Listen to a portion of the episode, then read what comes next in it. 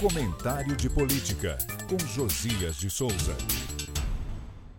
O primeiro debate do segundo turno entre os aspirantes ao governo de São Paulo, nos estúdios da TV Bandeirantes, teve um ingrediente espantoso para os dias atuais: civilidade. O bolsonarista Tarcísio de Freitas e o petista Fernando Haddad divergiram em 100% dos temas, mas fizeram isso com elegância, sem insultos. Federalizaram o debate. Em certos momentos, pareciam fazer campanha para Bolsonaro e Lula por procuração e conseguiram defender os respectivos candidatos sem reproduzir no palco estadual o vale-tudo da polarização nacional. Batido por Tarcísio nas urnas do primeiro turno, com uma diferença de 6,6 pontos percentuais, 42,3% dos votos contra 35,7%, Haddad precisava de um nocaute. Obteve apenas uma vitória por pontos. Encostou o rival nas cordas, mas Tarcísio não foi à lona. É absolutamente improvável que o debate resulte numa reviravolta de votos.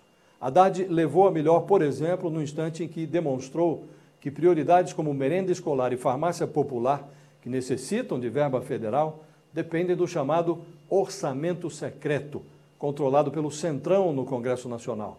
Se não houver boa vontade dos parlamentares do Centrão, Bolsonaro dará um jeito, argumentou Tarcísio com outras palavras.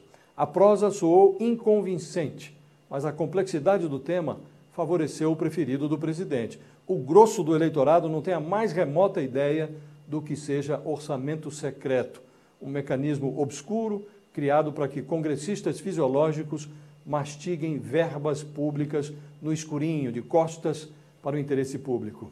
Tratado como forasteiro pelo adversário, o carioca Tarcísio trocou o nome do bairro Campos Elíseos para Campos dos Elíseos, ao prometer levar para o centro da cidade de São Paulo a sede administrativa do Estado. Haddad fez ironia com a bolacha servida na merenda comprada com verba federal. Biscoito, como vocês chamam no Rio de Janeiro, ele disse. Tarcísio fez troça do tiro que Lula deu no próprio pé quando disse que Bolsonaro não gosta de gente, gosta de policial. Mas nada quebrou a atmosfera de respeito que marcou o debate paulista. Quem assistiu teve saudade de um tempo em que a política era vista como alternativa civilizatória às guerras. A civilidade foi a grande vitoriosa no primeiro debate entre os candidatos ao governo de São Paulo. Eu falo direto de Brasília para o podcast do Jornal da Gazeta.